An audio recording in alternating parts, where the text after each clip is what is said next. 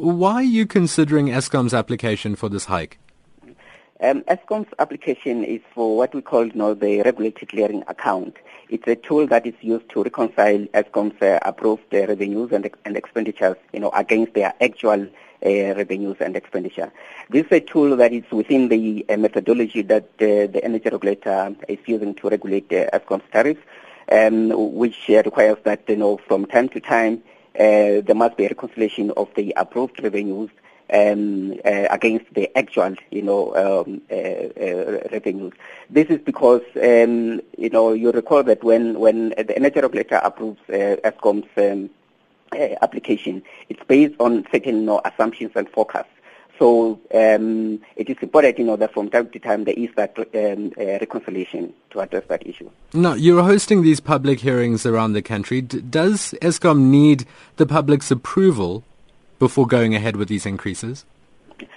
Um, according to the Electricity Regulation Act, um, the energy regulator, you know, has to um, consult all affected um, uh, people um, that will be affected, you know, by the decision that it, it's going to, to, to, to, make. So um, this is one of the uh, dual regulatory kind of process that the energy regulator has to embark on in terms of getting, you know, inputs and views from uh, stakeholders and the um, members of the general public in terms of, you know, this application. Uh, as you correctly stated, that uh, yes, we we have um, uh, started with the um, uh, public hearings. We have been to five uh, provinces: Western Cape, Eastern Cape, KZN, Northwest, and Northern Cape and we'll wrap up, you know, these public hearings in, in Gauteng on the 4th and 5th of, of February. The most important thing is that, you know, it's important for the uh, uh, stakeholders and the public to make, you know, their views and comments on the application so that those views and comments, you know, are taken into consideration by the energy regulator when making the final decision. Has anyone at these public hearings supported the application? Well, the, the, the inputs that we're getting, you know, varies from, you know, um, people that are saying, um, yes, uh, Eskom you know, needs to be given you know, something, but not the you know, full amount, you know, what they, they are requesting to, to, to recover. To those that are saying, know, they shouldn't be given anything. Mm. I mean, to ensure that this isn't just a, a, a, box ticking exercise, what happens if at these public hearings the public doesn't want these increases? Charles? Like I said, you know, uh, that uh, these inputs and comments from from the uh, stakeholders and the public are you know taken into consideration by the energy regulator when making you know the the, the, the final decision.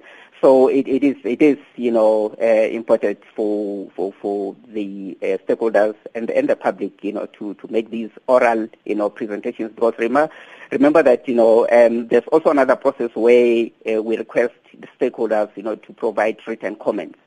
Uh, so we have received, you know, those written comments, and this is another platform for them to make those oral presentations so that uh, the energy regulator can also get, you know, clarification and further expansion on those, you know, uh, concerns or comments, you know, that uh, members of the public, you know, are, uh, is raising.